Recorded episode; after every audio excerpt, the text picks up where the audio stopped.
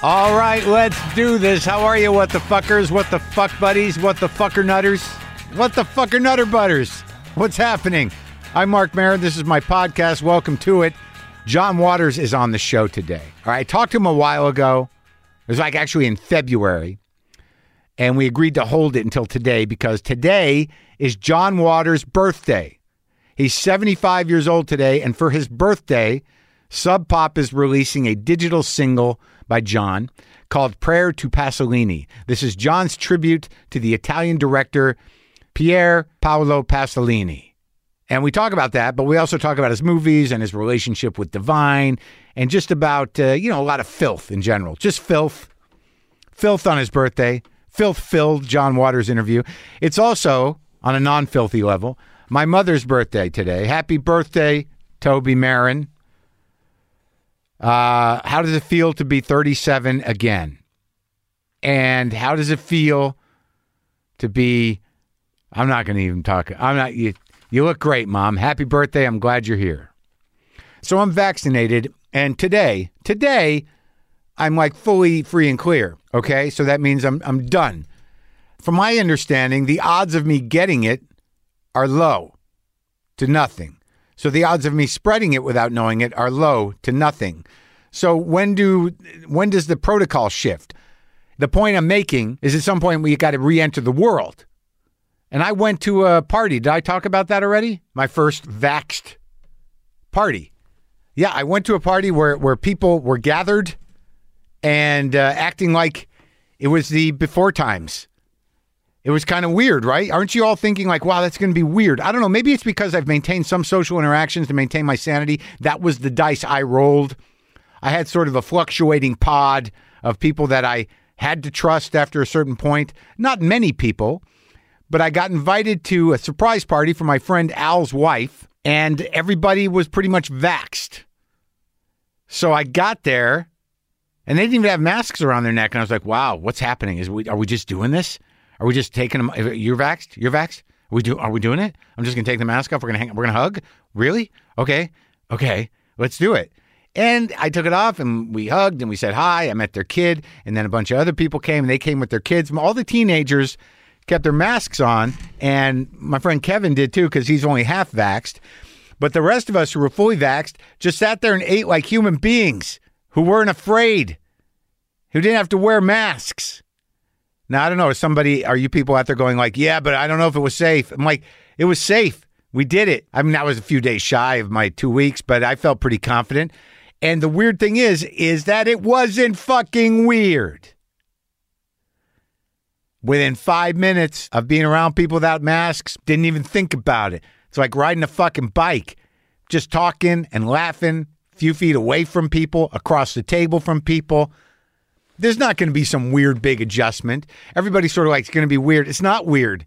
It's a fucking relief, is what it is there was like a, a buffet. People were walking. We were eating from a buffet among other people. Is it too soon? Is it too soon? I feel all right, but I, I here's what I'm. Here's what I guess I'm trying to tell you is that it's not weird.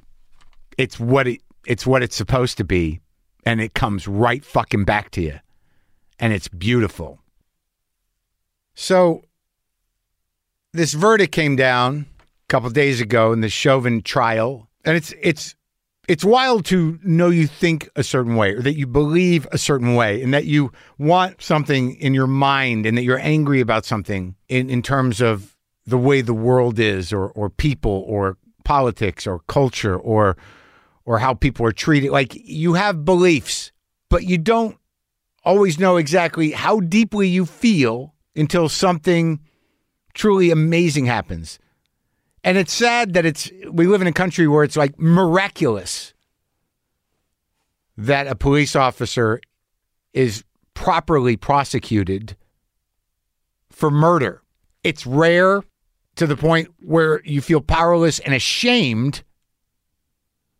But my point is that when I heard, not unlike many of you, that the verdict was coming down, you really wanted to be there for it. You wanted to be you wanted to bear witness. And what was interesting to me in terms of remembering where you are for certain events cathartic events, tragic events, sort of reality changing events. But we didn't know how this was going to go as a country, and a lot was hanging in the balance.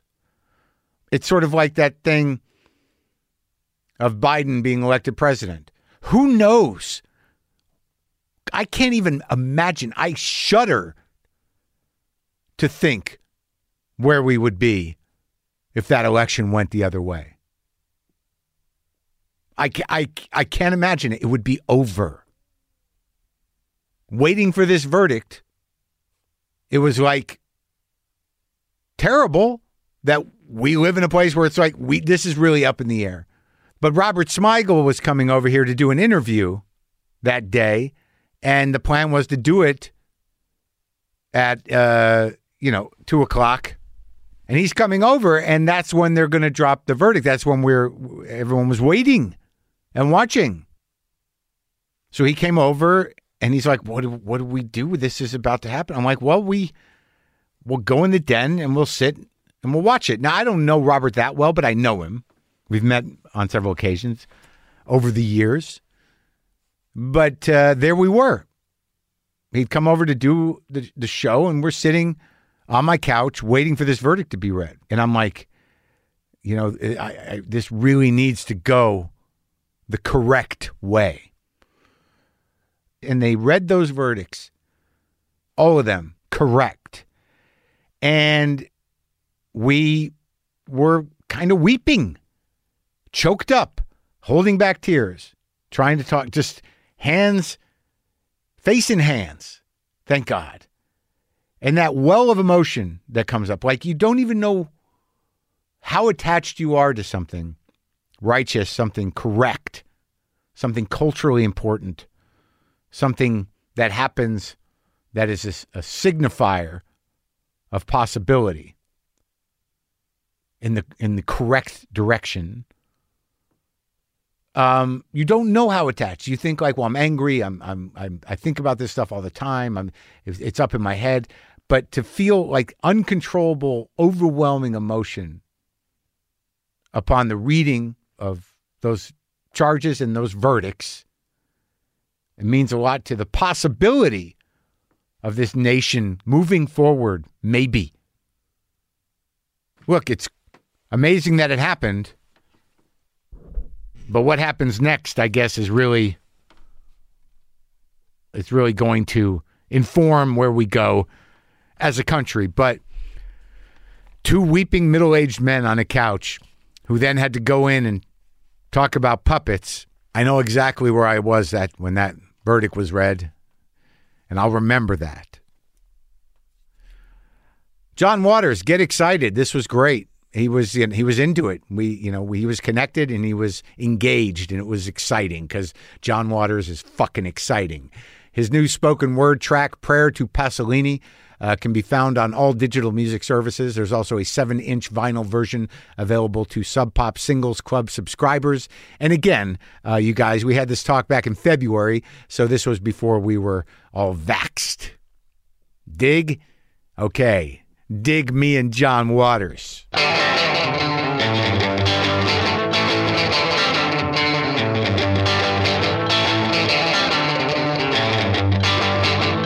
Really, I have three fake backgrounds, but this is a real one. This is my studio, and this is all fan art that people have sent me. Oh, yeah. I've got most of my fan art in the house now, and I haven't yeah. really cluttered this uh, environment yet. I don't know if I'm going to. have you ever tried it without clutter, John? No, I'm not a minimalist. I like minimalist art, but it doesn't look good in my house because I, I have, I'm a maximalist. i Do you feel like I'm finding as I get older that I uh, I, I sit with things and I wonder if I'm still attached to them. Yeah, but I don't have anything about my career in my house at all. Oh, okay. In my office, I do, but no, I, I have art I collect and books and all, but I don't have anything about my career. And does it? But does it mean? Does it all mean something to you? I have books where I'm like, I'm going to get to that, and it's been 40 years. I do have a section of books to read, but still, when I look through it, I, oh, that one I'm gonna. Yeah, I don't mind them. You know, I'm comforted by them. I, I went through them recently. I'm in the process of of alphabetizing them right now because I moved, and I and I I don't even if I don't read them, I've been looking at that spine of that book for- Exactly. for, forty Yeah. years. Yeah. It's crazy. You, I have What? all, I have about eleven thousand books, and I have them all on the computer. If what edition, what format, if they're autographed, Oh, everything. wow. And I've done that from the very beginning. Which, but they're not in. I can find all my books, but they're in three different places, three different homes. So, um, I- sort of know where they all are now, but it's gotten foggier. That's a lot. And you and you did the cataloging. Is it? are you- No, my I I started doing it. My niece did it. I gave her a job once, maybe 15 years ago. yeah. And then now every time I get a book, I give it. My office puts it in. You know, so it's a r- running thing. You're caught up. Yeah. And you know, because I was for some reason I pulled out. Did you ever read any of that Wilhelm Reich stuff? The Well, the- kind, I was a Freud guy more. You know, I read all of Freud. yeah, yeah. Well, yeah, sure. And my shrink told me that was the worst thing he ever wanted to hear. He, they hate it when you've already read Freud. well, I think that I think Reich was a Freud guy too. He just went off reservation. He Yeah, yeah, yeah, yeah. He was got- he like Martin Luther. yeah, yeah. He got hung up on the orgone energy and tried to Yeah, change yeah. the weather with the vibe. Yeah, I I never went in one of those boxes. Did you know any? You must have known someone with an orgone box. well, In- William Burroughs, sure, he had one. he was radically into that, and I did know him. So he, but I never went in. He did, I never. I was in his apartment, but I don't remember if there was one sitting there. yeah, yeah, yeah. He. uh When did you? When were you friends with him? What chunk of time? I was friends with him uh, in the punk years when he was very. He was the one that called me the Pope of Trash. He's the one that gave me that blurb for one of my books. oh, when he was in New York. Yeah, and I went into the place in New York, and I met him in the New York thing, and then I met him also when he was in Lawrence, Kansas. I knew him later because I knew him from then on. Yeah. Yeah, he was. A, he was a very funny guy. I, did you find? uh Were you at all influenced by him early on, or you just yes, became? of course. Yes, junkie. Are you kidding? Um, yes, when I read that in high school, I was obsessed by it. Yeah, Yeah. junkie, and yeah. Because Oh yeah, I have all his books. Yeah. They're, now they're to read them today, Yeah. they're harder to read today than they were when you were young. no, for sure, a lot of them. The cut up method leaves me wanting him to put it back in order. Sure, exactly. What were they trying to say, really? You know, before you made a mess of this, what were- what were they trying to say? But those early ones, I mean, in the Wild Boys and all them. Sure, I read all them. When I Yeah, but he was also like hilarious. I mean, I don't think people give him enough credit for being like a comedian. I mean, he was like a vaudevillian. He had shtick, he had bits, he had Yeah. things he, over and over and again. he always looked like he was hundred years old. Even when he was twenty, if you see pictures of him, he still wore like a banker suit. and Yeah. he always looked very old. I was trying to figure out because I was watching. Uh, I, wa- I was But I just watching. ask you one thing: Yes. Are we doing this now? yeah, it's happening. Okay, okay, okay. just want to make sure. I think it sounds pretty good. I, I, I mean, Yeah, uh, okay. I just want to. I didn't know if we there was a start. That's fine. no, no. I just start talking. Okay. and it's you know it's all sound but uh, i was wondering because i was watching last night i was catching up on some things that you'd done in the past and you know s clay wilson just died a few days ago I know. I I loved him. i was going to ask you like there seems to be like there was a time there in the late 60s to when you started making movies that was sort of like the filth explosion and Well, he had like cum fix. I Yeah. remember that one. Yeah. When people were shooting up cum, which is even today fairly shocking. But uh, what what when I he was with all the Zap comics, you know, and I had Sure. I have every one of those early ones, you know, and I'm so happy that R. Crumb now well deservedly has an incredible career in the fine arts world, which he deserves. He really does deserve that. well he's But- another one another filth genius like you like uh, the brain benders you know the envelope pushers you know I, I think my question was sort of around the idea of like now was that in re- how did why do you think that all happened seemingly within in a two year range was it a reaction to to the hippies was it a reaction to the beats was it just a reaction to the idea it of was a reaction to what was left of censorship. Yes, Oh. and basically everything fell in the '60s. You know, so uh, I mean, 1969 was probably the most insane year of this century. I believe it still be, will be when it's over, maybe. And and that's when everything fell apart. When people had sex every night with a different person. When they thought the revolution was happening. When gay, straight, everything got crazy. Women took over. It was when it was the closest to anarchy. So that kind of humor Today, S. Clay Wilson could never come out. He was so politically incorrect. And if you look at R. Crumb, some of them, they're all, I think he's a great, great genius. But Sure. today, he since the, the difference today is, as we know, liberals are the censors now. And I'm a liberal, believe me, I'm not saying it. But I fear liberals censorship today more than conservative censorship because conservatives don't care about me. I'm a lost cause. Right. Well, but I mean, it seemed like at the time because I know, like when you were first making movies, and even if the even the shorter films, the more experimental films, if you wanted to show them, every state had a censorship board that was going to, you know, decide what could be shown on a screen. Correct? Well, we were the last one. Maryland was the last one. Right up to Desperate Living was the last one. So that's 78. So that was quite a So, while. so on some sense, this was government and church sanctioned censorship, which is different than what is happening now, right? Because No, it isn't. We have the Motion Picture Association of America. They're the liberal version of the same thing. If you get an NC 17 rating, theaters are not allowed to let anybody in under 17. so in your in in the best of all worlds, anyone could go see anything. Yes. when I, yes, when I believe when I read if if a child goes in a library and Yeah. asks for naked lunch at Sure. nine years old, Yeah. he's heard of it. If Yeah. he's heard of it, he deserves to be able to read it. I guess we all, because I, I mean, I, I'm a little younger than you, but I grew up looking at all this stuff, and it really defined, it designed my brain. So I mean, too. you know, yeah, Grove Press, I Grove Press saved my life. Grove Press showed me a whole other world, introduced me to everything that changed. Grove Press, you know, was the ultimate defier of everything I was taught in school and by my parents. do you remember which book, which moment?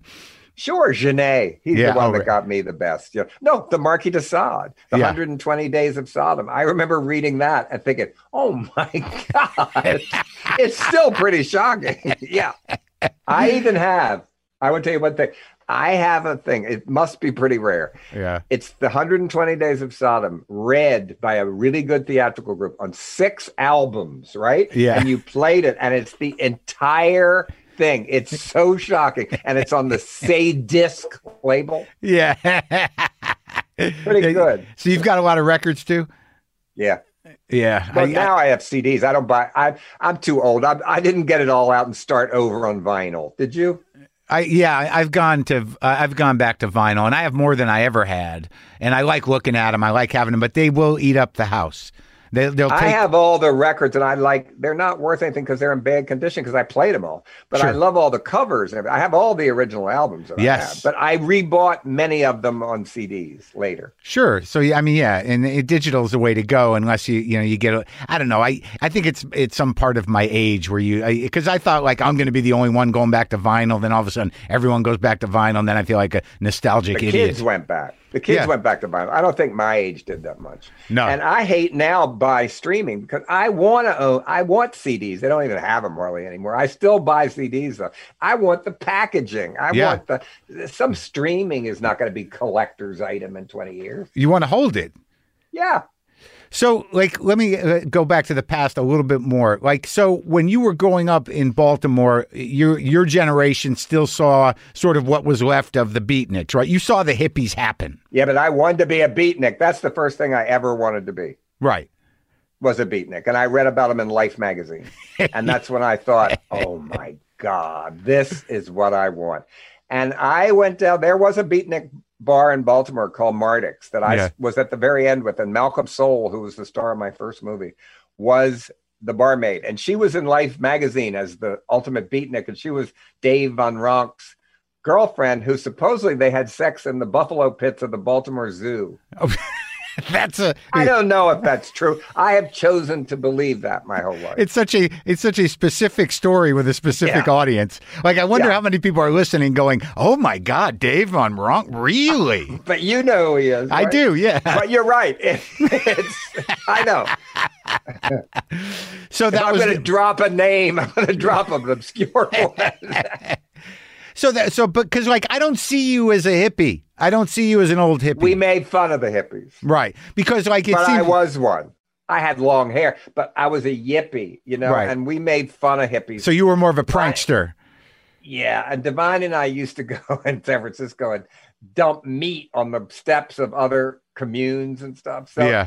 but yet You we lived dumped in meat. hippie world. You- yeah, yeah, because they were ra- rad- radical vegetarians. But so, but that's interesting to me because the pushback, because you can feel that that there was something about the kind of virtue uh, uh, and righteousness of what the hippies represented that I felt would just annoy the shit out of you. it did. I mean, Divine was thought up to scare hippies,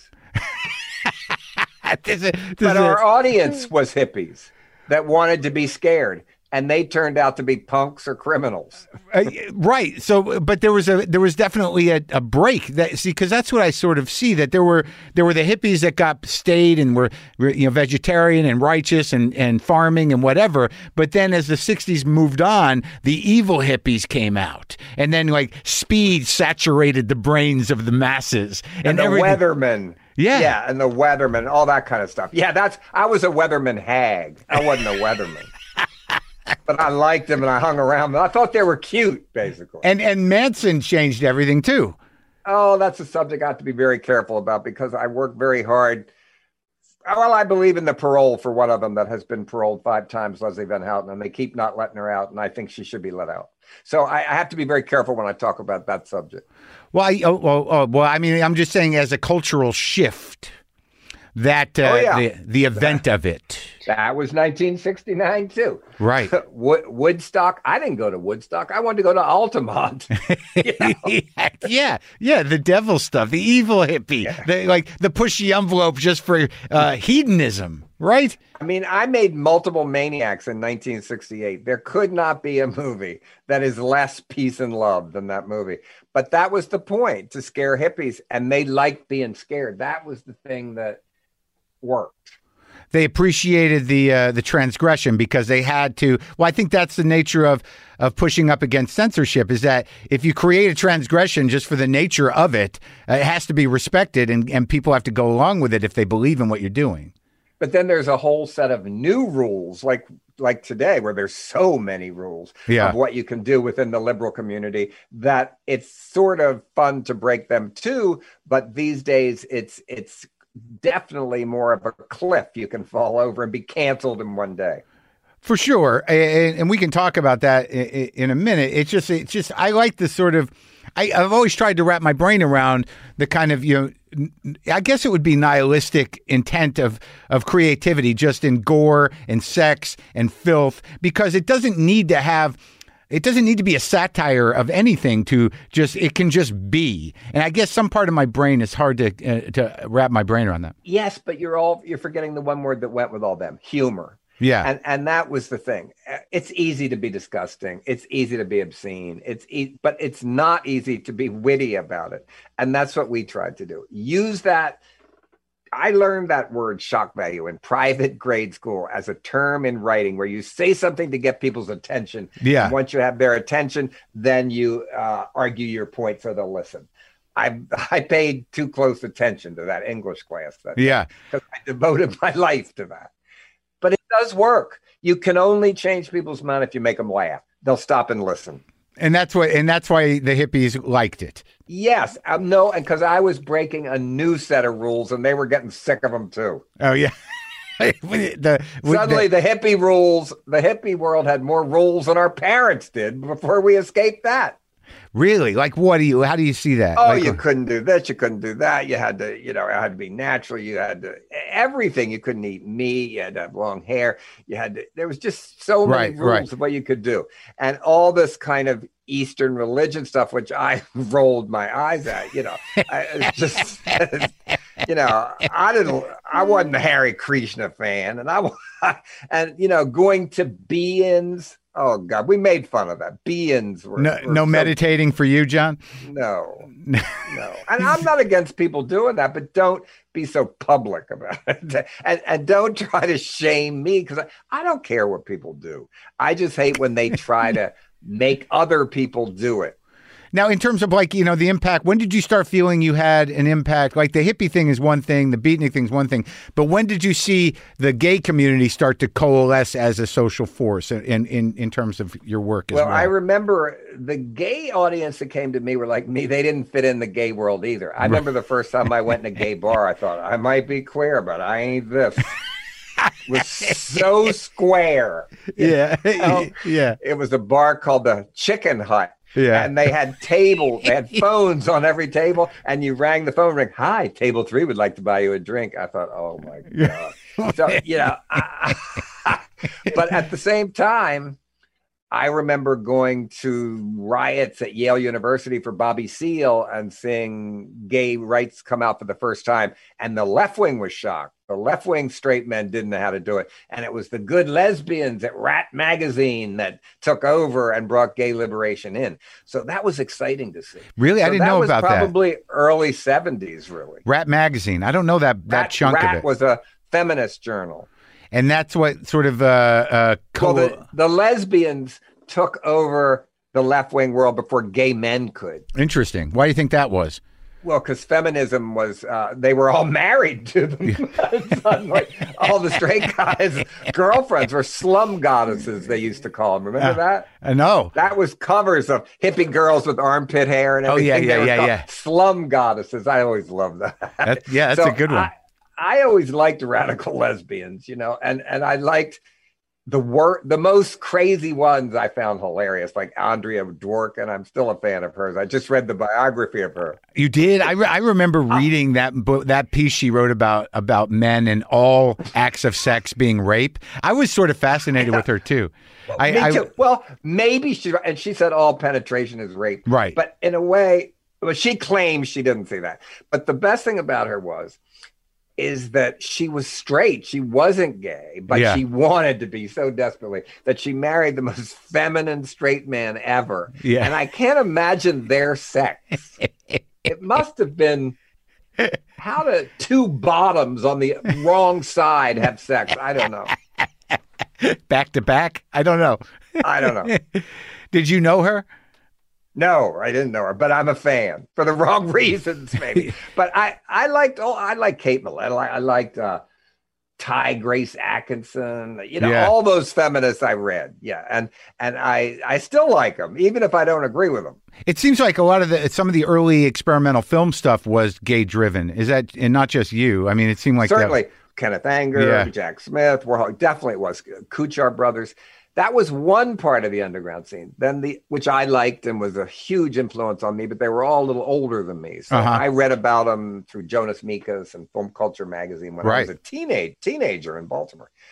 But the other ones were straight guys that made arty experimental movies, which Yeah. I never liked that much.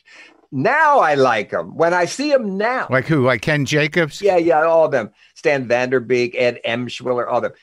I like them now way more than I did then Okay. because I just wanted the sex parts and the good stuff. You wanted know? to- yeah, And feel it. No one ever called me. You said it when I made experimental movies. I didn't make experimental movies. That that to me is color jumping around and avant garde. That always meant to me, oh God, is this going to be a bore? You know. I tried to make commercial underground movies, is what I guess I tried to do. Color jumping around. yeah, oh, yeah. well, that's what they were. I know. I know. I know. so you, Wow. and I was on LSD too. You'd think I'd like it. so so you in your in your mind you were watching like Russ Myers and Herschell Gordon Lewis. that's later. That's a little later. Oh, it is? Underground movies were mid 60s. Yeah. But what was driving you? What if you thought that you were making movies that you could sell, or that you were going to be uh, uh, appealing to people and not not art Yeah. movies? What was your model? Well, three models. The underground movies that we just talked about. Yeah. The foreign movies at the time with Bergman, those were the films that broke all the censorship laws and won. But at the same time, the nudie movies, the exploitation movies that Baltimore specialized in. I went to nudist camp movies. I, I followed it all. Well, first you got to see a woman's ass, then Yeah. her tits, Yeah, then her vagina, then Yeah. a men's ass, then a men's dick, yeah, and then fucking. yeah. That was the the history of how the barriers fell. Yeah, Can you I lived a? through everyone. I saw so many bad nudist camp movies to see one male ass. I'd like to see that timeline. I had to look at a thousand woman's tits playing volleyball to see one man's ass. Was it worth it, John? Was it worth Yeah. the wait? It was. so that was the evolution. And then, like when you first started, because like I was watching Hairspray, I, I I watched a bit of it again last night, and then I watched some of the of um, Pink Flamingos, and just in in really. It's interesting to me how there's something amazingly liberating about your sense of the female body. I mean, like the the way it, it's kind of amazing to me. Well, I think both at the time. Nowadays, a fat girl that's and you're not supposed to say fat anymore. Uh, We used to say an, an ample woman. yeah, Um, a, a big girl is normal now. They they nobody gives fat girls trouble anymore. They'll kick your ass. yeah, But then, first of all, no drag queens were fat. right. And if they were, they didn't wear see-through outfits and carry a chainsaw Right. like Divine did. yeah, And in in Hairspray, never was the heroine of a movie the fat girl who got the guy. the yeah, end. That, yeah. And so that's why it worked. I don't think Pink Flamingos and Hairspray are that different in a long. The moral of the movie is the same. Well, like you, like you said, you created uh, you and Divine created Divine to to scare hippies, but uh, but it, but it also sort of redefined the the the sort of the sense of sexuality of drag, didn't it? Or Oh, invented completely. something. I think whatever divine and when I was young, around the time, drag queens were really square. They won. They won Miss America contest. They dressed like their mother. They won Yeah. a fur coat. Divine wanted to be Godzilla. Divine didn't want to be a woman. But then she was Divine was- wanted to walk through cities, stomping shopping centers. I think he even says that in Multiple Maniacs. uh, so, and and the other drag queens hated Divine. When he would go to drag events, they would get really pissed off because they thought he was he was making fun of them, and he was. He was making fun of that whole scene of being so serious about it and trying to imitate the worst of women. kind of the most unliberated woman.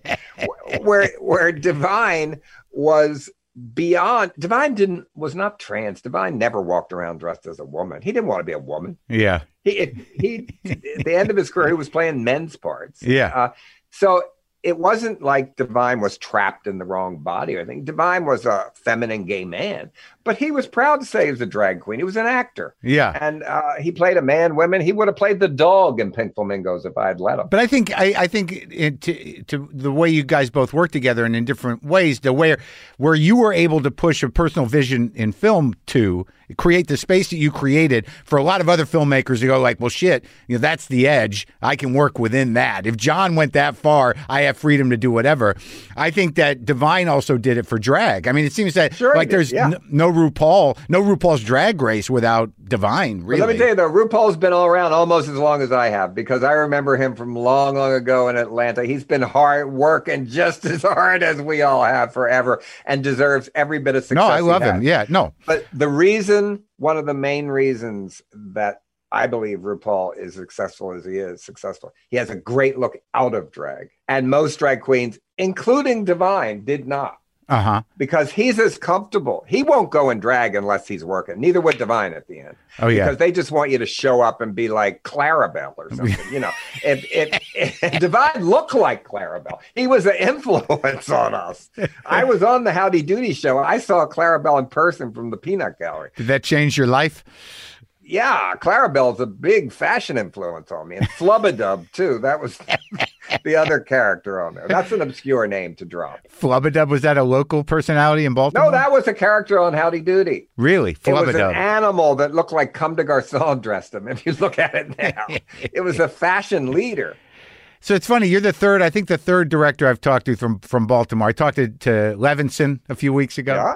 I talked to David Simon uh, a couple Yeah. years ago. But I was You know, thinking. I, about, I married David Simon and his wife. I was the ordained minister that did it, and I never told that story so until Laura told it on television because it was What- a secret. oh yeah. Well, eh, how did you are you ordained in the Universalist Yeah, yeah, Church? yeah, yeah, yeah. Of course. yeah. Are you guys? Are you old friends of uh, David's? Well, I'm friendly with them certainly, and I met Barry too, and I like I like them both. I think they're great great filmmakers. And uh, the other one here is Anne Tyler, the other person from Oh yeah, I, I, think is because I think good. Tin Men is Tin Men is sort of the same kind of world that you were depicting at some Certainly. point. Yeah, he makes movies about weird parts of Baltimore too. So does David. yeah. We all make movies about weird little parts of Baltimore. And you love Baltimore.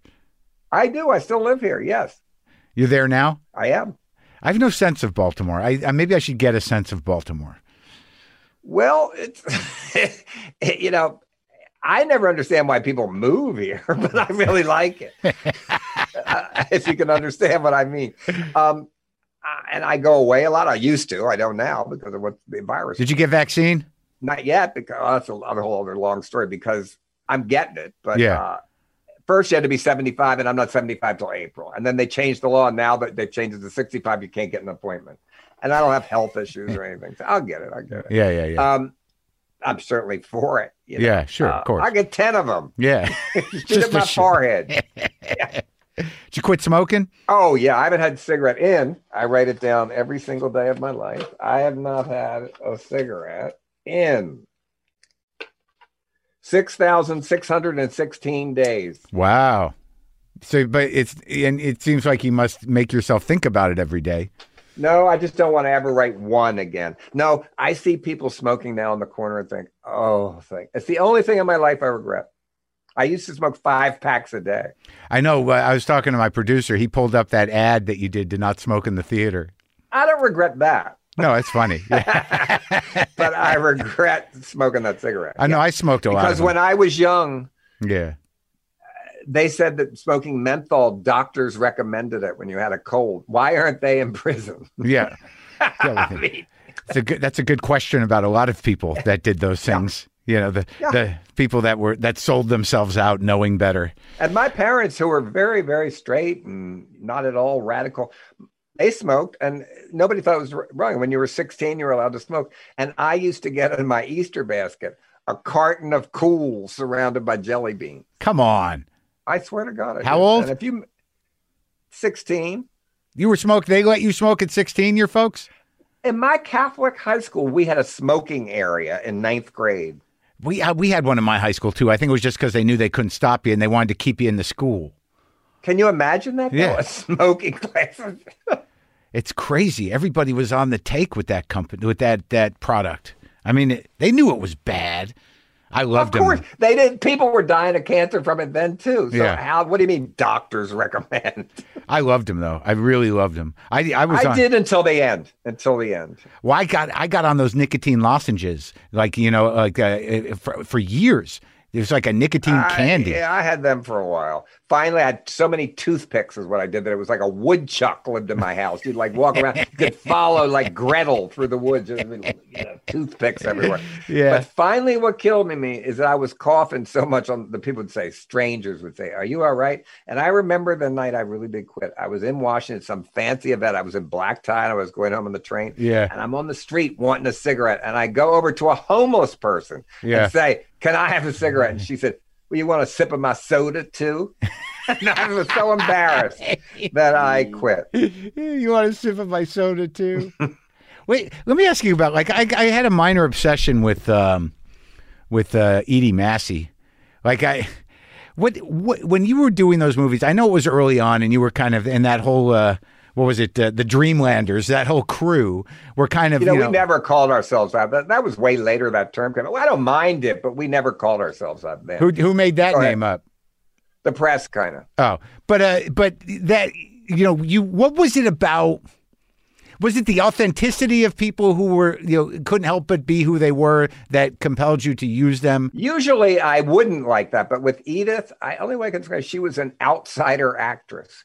Uh, she worked in this bar called Pete's Hotel that was a wino bar that we Yeah. went to and and she played herself in that movie and people liked her so just like Hollywood she got bigger and bigger parts. Uh, Edith was and she had a hard time memorizing her lines or everything but she people loved her. And even andy warhol when he met her he said where did you find her? And and she was a star. She really was. And uh, people loved her. She was a kind sweet lady. And uh, my audiences just loved her right Yeah. from the beginning. And i gave her bigger and bigger parts. And i loved her too. That's why in the one book i wrote carsick that had the fictitious parts i write a whole chapter where i run into her again and she's alive because i had that recurring dream Oh, really? like today. Yeah. Was she was she nice?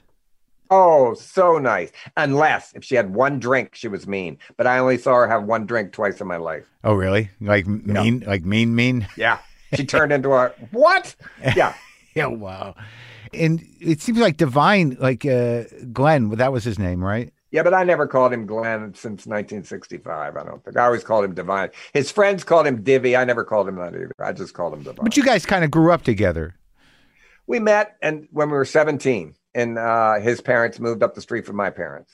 So yes, It feels like he like he he he died so young. I mean, what it, what did he have a heart attack or what happened? yeah, from being too fat, and basically he had narcolepsy. No, what's it called? Narcolepsy, or he has that one where you he sleeps and he had to sleep up like sitting up like Buddha. He'd be like, and I go on TV shows with him, and he would fall asleep on television. I would hit him when we're on talk shows. and on airplanes, I wouldn't sit with him because people would see him coming on and think, "Oh my God, please don't be sitting next to me." And then he'd sit down, and in one second, he would fall asleep. Before it's go, ah, ah, ah. and people would look; they couldn't believe it. And I said, "I'm not sitting up there. I, I'd sit and coach rather than go through it." Well, I'm sorry you lost your friend so young. You know. Yeah, I'm still shocked he's dead. 42 years old, he died. That's younger than my friend's children today. And it feels like he was just starting to. You guys, he was really starting to even come more into his own. It seems. at Are you time. kidding? The next day after he died, he was supposed to shoot Married with Children for the first time, playing a male gay character, the uncle, that would have been a first for network television, maybe, and certainly probably would have worked. It's so sad. Yeah. Life isn't fair. No, it, it definitely isn't. It, It it- definitely, there's no such thing as karma, believe me. No, it's not. There's no karma and there's no fair, and you know, it's I know. just, you know, it's just fucking. You got luck. to accept that, though. It's hard, right? Yeah. Because you you want to put meaning on things, but you know, it's just sort of, and it happens to everybody, man. Yeah. Yeah, you know, it. You know, tragedy happens to everybody. Uh, Joy, is there Joy Williams? She wrote the best. She said in one of her novels, "The dead forget you quickly." oh, isn't that such a sentence? Yeah, it's really good, man. Um, so like, uh, what was your relationship with Warhol though? Was it did was he helpful, an influence, a friend? What? I, I was a big influence, certainly, but I was younger, so I went to see all those movies when Oh, you they did? came out, the really early ones, yeah. And I n- went to Max's and I knew Candy, some of the people, but I didn't really meet him until Pink Flamingos came out, and Fran Lebowitz and Glenn O'Brien, who was the editor of uh, Interview at the time, set up the meeting where Andy's crowd met my crowd because Uh-huh. Andy had been shot. He didn't want to meet another new pack of lunatics. No thanks. So we went there and Divine and Candy Darling met. It was like a summer meeting, right? Yeah. And Andy hid in the closet and watched the movie. And at the end, came out and took me in the back and said, "Why don't you make the same movie again?" And then offered to pay for my next movie, and which was incredibly lovely. But I didn't because it would have been Andy Warhol's Female Trouble. Right. But it was incredibly generous of him. He told Fellini to go see my movies. He put Divine on the cover. So he was always very, very supportive. And I, in my last book, really write a whole chapter where I stick up for him because I'm tired of seeing him these days being painted as a villain. And everybody else said it was my idea and I did everything, and I had sex with him and everything. So all these things they would have never dared say when he was alive. They have, they're bolder and bolder about saying as he goes away where nobody can fact check it. I mean, how are they painting Warhol? Who's come? Who? What are they saying about him? I'm not going to name names because I like some of them. Some of them I know. Uh, basically, telling embarrassing sexual stories about Oh, him later okay. in life. Uh, why don't you say that when he was alive? Or saying that they thought it up and Andy was a, didn't know anything or saying, Oh, he stole it. Right. true. We right. wouldn't right. have eh, without Andy. None of them would we have heard of.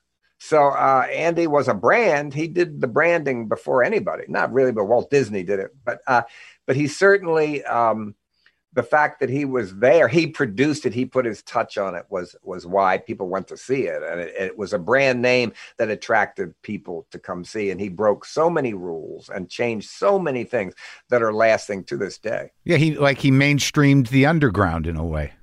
Certainly he did. And uh, he even made that term come up. The only person that did everything he did before is Duchamp. Duchamp did everything before anybody. Not one thing didn't he do first. And boy, who, who shot all, a lot of his movies? Paul Morrissey, right? Didn't he That's do? later. And I like Paul. And Paul made some great movies. And at the point, they were Paul movies, but they Yeah. were produced by Andy. Right. Right. Right. So he he definitely he definitely had his name was on them. Yeah. right. Right. And you were friends with him till uh, till he died ish. I was friends. I mean, I went to events with him. I did I ever call up Andy to gossip? No. Yeah. Uh, I did what Brigid was my friend who just died. Brigid but, who? But I Berlin, who Oh. was Andy's best friend. really. Okay. And uh, but Andy, I would see at events and everything. But no, I was not in his inner circle. I knew him professionally.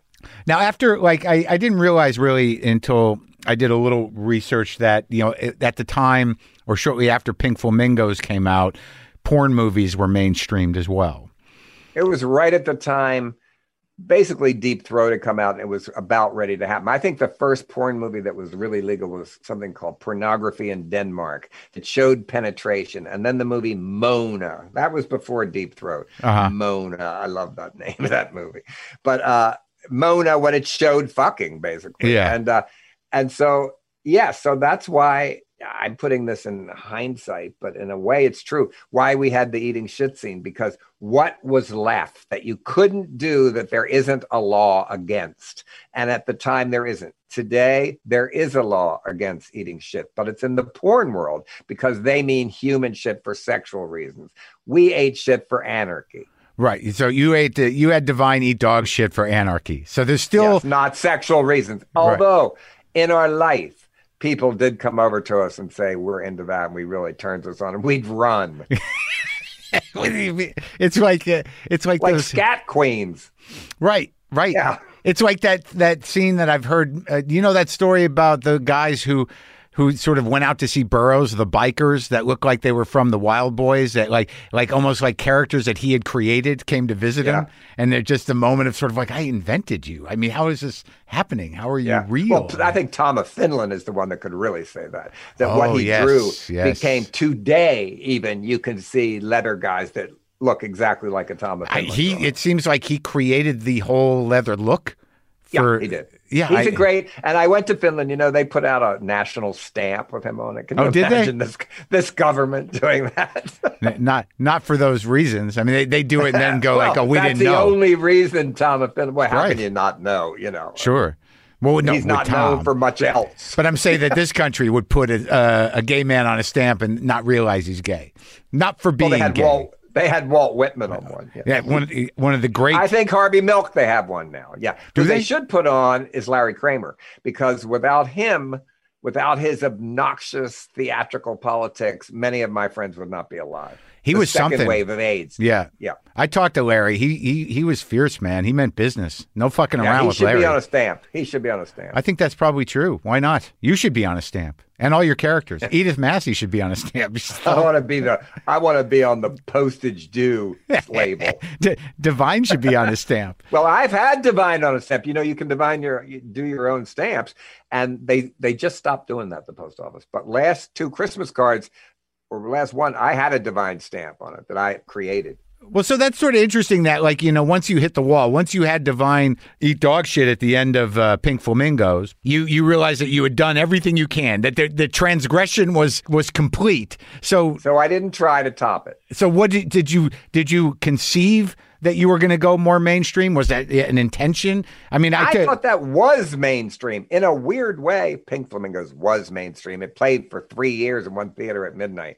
That's pretty mainstream if you ask me. But you know, but I mean, like, because like I watch Hairspray, and Hairspray is a beautiful, sort of like heartwarming, you know, movie. I made Hairspray came later after right, after Pink Flamingos. I made I made no, I made a lot. I made Female Trouble, which is today probably the most popular Divine movie, but it was not a success at the time at all. Right. Then I made Desperate Living that didn't have Divine in it, and then I made Polyester, which was the Tab first Hunter. one. It was 35 millimeter. Yeah. had smell-o-vision, all that. Had odorama. Right. And Hairspray, I didn't purposely say I'm going to write a commercial movie, but when I did know when we got a PG rating that I thought, oh my God, this is going to be the end of me. But and New, New Line wanted me to put in the word shit so we'd get a PG 13. I said, no, that's the shock value that it is PG. So I went with it. But let me ask you though, like you know, I, I know all these other movies are, are close to your heart, and that like you know, I saw watch some footage of you directing. You definitely are in it and mean business, and you don't fuck around, and you know, no one's gonna. You, you this, it was sort of surprising to me to know that like everything is scripted. You didn't allow for much riffing no. at all. No, that's why when I got the Writers Guild Award, which I did, a life which I was really, and David Simon presented to me, I was one of the highlights of my life. I hate actors that say first thing I do is throw away the script. Well, join the Writers Guild then. yeah. So oh, yeah. Oh wait a minute! I'd like to change the script. No, you're not. I wrote it. Say the goddamn words. but but it seemed We're to not me, your puppet, you know, John. yeah, you kind of are a puppet. Yeah, and you liked puppets, didn't you? Oh no, I love puppets. And Yeah. I, you know, and, uh, and I don't think they're puppets. And if there is a time when we change the dialogue, that's during rehearsal. Fine, if something doesn't work. Right. But I, I think people usually say yes to a movie because they like the script, not because they want to rewrite it. If you want to rewrite it, join the Writers Guild, Right. not not Screen Actors Guild. But with hairspray, it just strikes me that there's there's a, a type of heart in it that is not it, it's not shocking. And I mean, I, I guess looking back, if you want to say that it having a PG rating, that is the shock. It is the shock to maybe a John Waters fan, but but the actual story. Uh, about integration, about uh, you know uh, the troubles of a of a large girl with a big heart. I mean, you know, and and then the transcendence and the happy ending. I mean, it's it's a very heartfelt thing to the point where they can make a a family musical out of Yeah. it, John. And but I- what it was was the only devious movie I ever made because it snuck into every middle class American home and preached same sex marriage, interracial dating. I've said before, even racists like hairspray. yeah, yeah, it snuck in because nobody realized that all those values were there. And I can't say I did that on purpose, but in some ways, it's the only movie because it reached so far into the deep regular. I mean, they're doing that in, in high schools. Like, uh, you know, men, men are playing women, they're interracial dating. That was impossible when I was young, I promise you. yeah. And, and did do you remember it uh, affecting you deeply when you were young as something that was wrong?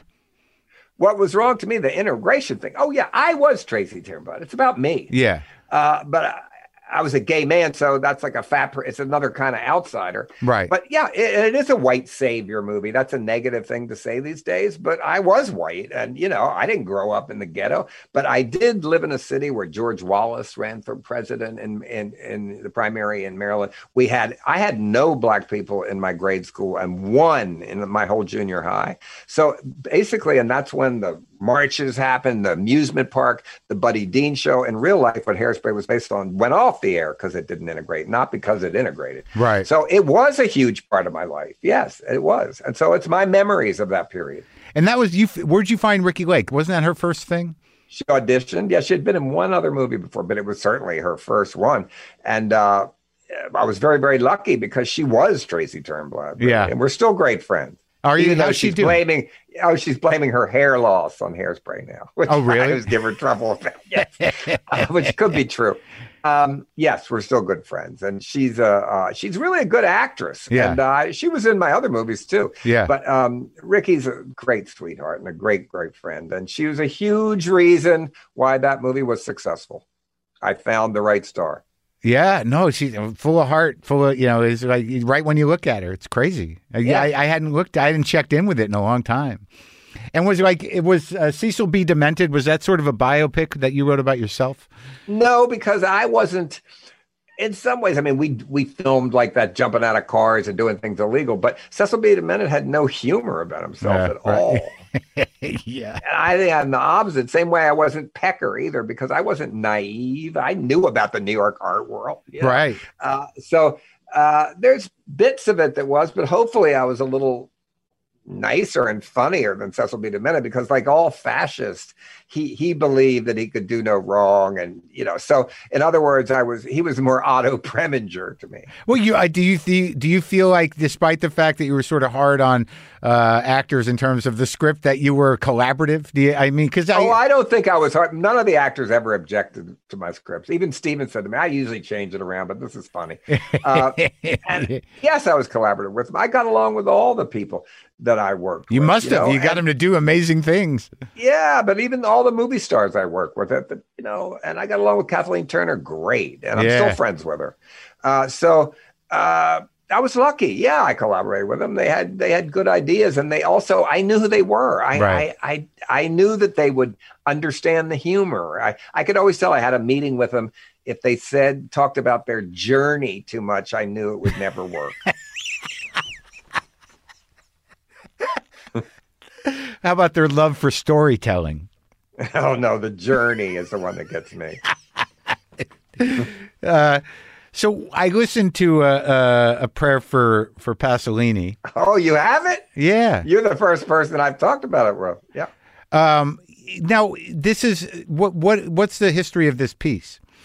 Well, I'm a huge fan of Pasolini, his movies. Yeah. I love him. He's what I pray to him basically anyway. So if there is part of the Holy Trinity, he's one of them. And so, um, Who are the other two? well, I guess maybe Warhol and Jean Genet. Okay. So if I'm praying, that's my Holy Trinity. But so I've always loved Pasolini's movies. I presented Salò this year at the New York Film Festival at a drive-in, which was amazing. Oh, that's amazing. And, uh, so I went to Rome this year, and I had I had heard that there was this monument where he was murdered by a hustler, Yeah. And there is. But they always say you can't get in. There's a lock. You have to climb over a fence. So we got there. There is a lock, but it's fake. It comes off, Uh-huh. and it's a well maintained, beautiful park there. So we went there and we did some pictures and everything. And afterwards, I, I just wanted to do a prayer to Pasolini because it was like a spiritual thing for me to go there, and I, I with some humor, obviously, because it's a terrible thing that happened there. Terrible. But um, but I love that there is a a hidden monument almost that you can go to, and how many tourists a year go to that? I don't know. It's not easy to find, and it's and it's it's outside of Rome though. And so um, it was just to me a travel log of what it was like to go there and an actual prayer to Pasolini. So even if you do not believe in all the religions that we know, a higher power can be a lot of things. sure. And so maybe the memory of Pasolini is a higher power, and that's what I'm praying to. And he had uh, you you his films and his being and his sense of what art was had a, an impact on you when you were younger. Very much so. The movie Teorema, uh, where this man just moves into a house and has sex with every one of them the mother, the father, the child, the maid, and everything. And then they all go insane. What a great story. And it was Terence Stamp and uh, looking his best. Uh-huh. Yeah. And, uh, and Salo, which is maybe right up there with Pink Flamingos as being one of the most shocking movies ever made. Only they ate shit too, but it was chocolate. Oh. And uh, th- that movie would Cowards. would never get made today. But it's an amazingly beautiful movie. So, um, and he w- said I was a Catholic, I'm a homosexual, and I'm a communist. You know, that's a loaded sentence. well, I, I didn't realize that there was some you know controversy around uh, the the murder, his murder, in terms of. Oh, some have said later that it was um, that it was set up by his enemies, political enemies, and the government and everything. I don't believe that. Mm. I believe he had a bad trick. Yeah, I mean that's how you played it in Everybody's prayer. had a bad night. That's yeah. Uh, you said that. To, yeah. That well, I mean, that, I don't want to bring it up again, and we don't have to talk about it. But you said that to Letterman when he brought up. I, I imagine you were talking about Leslie What I'd say to him. when he brought up your friend in jail. You know, you, you Oh, said uh, who hasn't had a bad was- night. Well, it was a very bad night. Yeah. Yeah. I probably wouldn't joke about that about that today. So which I apologize for in role models when I wrote the chapter about her. okay, yeah. Are you still in touch or no? Yes, Oh, good. Uh, so, what do you? she was just granted parole for the fifth time, rightfully so, and each time whoever's governor won't let her out, which to me is a violation of the law. She got seven years to life was her sentence, and she's been in there for fifty years with perfect thing. And the parole board that the governor uh, appoints five times has said she should get out. why her out of the Manson girls for you? Well, I mean, it's the one I know, the one I, the one I wrote about, the one uh, to me. I, I think they all, unfortunately, have the same story. If they hadn't met him, it would have never happened. Uh, yeah. be glad your kid never met him. Uh, because I taught in jail before. I still visit people in jail. Yeah. Um, and so I believe in second chances if you're really sorry and you paid a price of what you did. I, I believe that people can do something really terrible when they're young and deserve a second chance when they're an old person. Yeah, Right. I do believe that. Well, I mean, it is that sort of the idea of you know, w- is this about rehabilitation or is this just about you know? Well, nobody can say that she isn't rehabilitated. It's Exactly. a danger to the community. That's the most ridiculous thing I've ever heard. Right, of course. So, what do you think now? Like we've kind of you know danced around it a bit, but are you concerned for the nature of of what what you you sort of categorize as as the new censorship? Am I? We'll see. I'm writing a novel right now about a very disagreeable woman with some characters that are most definitely not politically correct. But aren't villains allowed to be politically incorrect? Right. I mean, imagine if sensitivity editors, that's a new term I've actually heard, Mm. which makes my blood run cold, had looked at pink flamingos. Right. Mean, so am I worried? A little, but I've always somehow been able to walk that walk of, of being able. And my spoken word show that I used to do 50 times a year, uh, I always went to that ledge of anything and made fun of even things that I believe in, made fun of liberal beliefs just as much as conservative. Right. Well, I think a lot of what you were doing was, you know, sex and religion and, um, you know, bending sort of the nature of, of what is, you know, morally acceptable and that kind of stuff. But it seems a lot of what some of the movement around language is really about respecting uh, gender roles and ex- and respecting ethnicities. I, I, it seems to me that you know staying away from words is not really that big a deal. I believe it is because uh, I Bruce Wagner's my friend, and he wrote a book recently, and I love, love his that book guy. Very dark humor. Well, Very he, dark. his last book, A Sensitivity, turned him down. Editor said he could not call someone fat in the book. Well, that's crazy. Well, that's what I'm talking about. That's what I fear. His book didn't come out. Well, I mean that's uh, but but that's different than using the N word. Yeah, it is. It is. Yeah, I guess it's uh, I guess you know where does it end is the question is what you ask yourself. You know what you know what is the line and and how who, who how do you de- determine it for and, yourself? and and each you know it is in a way many of the ones i agree that are canceled but look i'm trying to help somebody get out of jail that committed a murder so if somebody does one thing once and says one wrong thing i don't know yeah, i feel hypocritical of canceling their entire career right. Okay. Uh, yeah, I, I understand, but it is sort of it is kind of wild. The difference between I I guess sensitivity and but but in order I, I'm I'm sorry I'm yes i'm not sorry harvey weinstein got canceled you know, Right. i don't want you to think i'm like uh, or many of them No, no, But I get it. Yeah. it happens so fast now so quickly But I, I think we're, we're just talking about like the, the idea of art and the idea of language. If we keep it in that realm, you know, that there is a sort of a, a First Amendment trip and there is a censorship trip that, you know, that a lot of people like you fought hard to sort of release us from the bondage of that, from, from you know, institutional moralizing on behalf of the government and the law. And and in order for that to kind of still hold and for us to still believe that, I, and I still believe this is true, you have to have the freedom to speak as you will freely in in in the, in this country that gives us that freedom. But ultimately, what it comes down to is if you're going to say something and it's going to cause trouble, you're going to have to shoulder that burden, and you know you got to decide your willingness. Yes, but cause what kind of trouble? And a villain can't say racist things in a novel? No, no, I I definitely think they can. You know what I mean? I mean, A how do you- fictional fictional character, right? Fictional character Right, to right, me right. Could be the most horrible person in the world, but it's, you know, in a good book. I, I don't know. It's so interesting that it comes down to those same questions that used to be put before the law. That that is like, is there pure prurient intentions, right? Or they say, I know it when I see it. What's that mean? You could jerk off to it? Right. You know, I, That's what that means. I guess it comes down fundamentally to each that the creator, you know, you it really becomes a question of of I guess respect for others. Ultimately, what is your intention, right? Yes. Yeah. And of course, that's another thing. If the bad person in the thing is punished, that's like what they used to say at the Hays Code that if anybody was promiscuous, they had to show something at the end. They were punished for that. Oh, Or- for, in the movies. yeah. Yeah, and- yeah, and yeah. so uh, that's the kind of thing, too. Maybe they shouldn't be. Maybe, as we talked about, life isn't fair. Some people get away with it.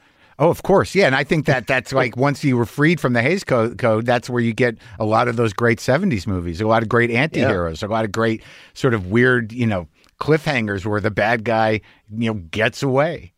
Yeah. And I think that's can be delightful. It doesn't have to be politically correct. The plot.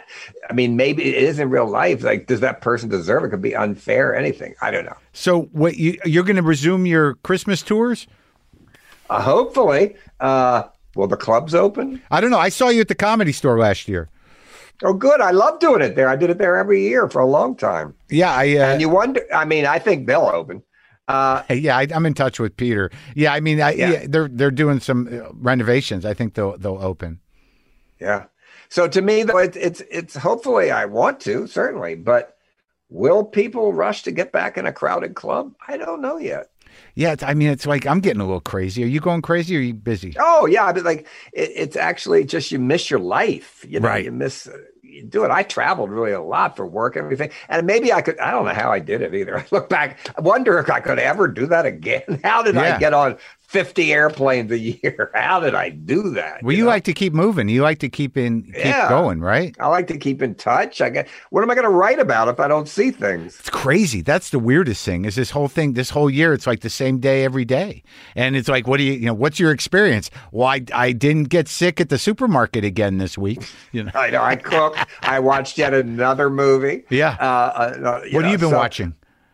Oh, every screener because I vote for the Oscars, the Spirit Awards, Oh. the Directors Guild, the Writers Guild, the Screen Actors Guild, even the Razzies. I vote for. What do you, what do you So, love? I- What do you love? I'm not allowed to say.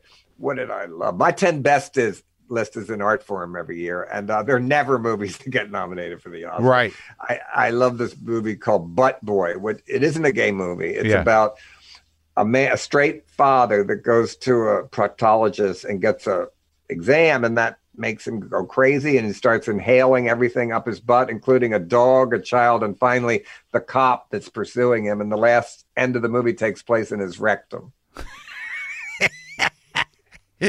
really? For your consideration, Thank you very much. I, I'll have to get on that. Is that streaming now?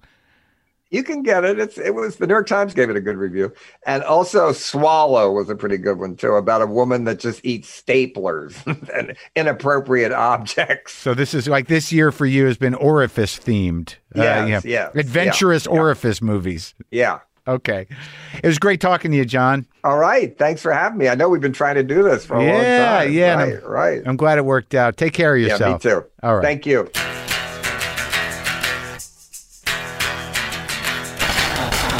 That was John Waters. Happy birthday to him. All right, and get that prayer to Pasolini if you want to hear it. It's nice. It's good. It's it's a thoughtful piece. It's uh, it's on all digital music services, and also a seven-inch vinyl version is available to Sub Pop Singles Club subscribers.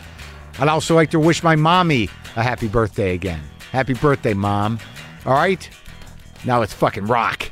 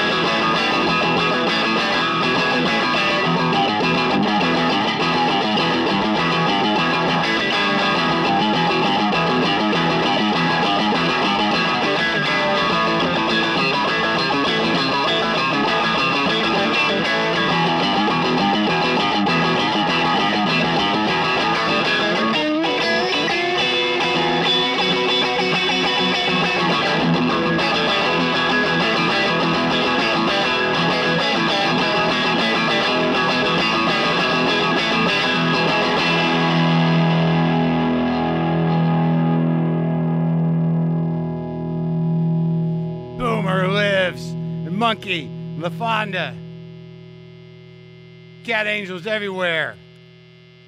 And Buddy Holly.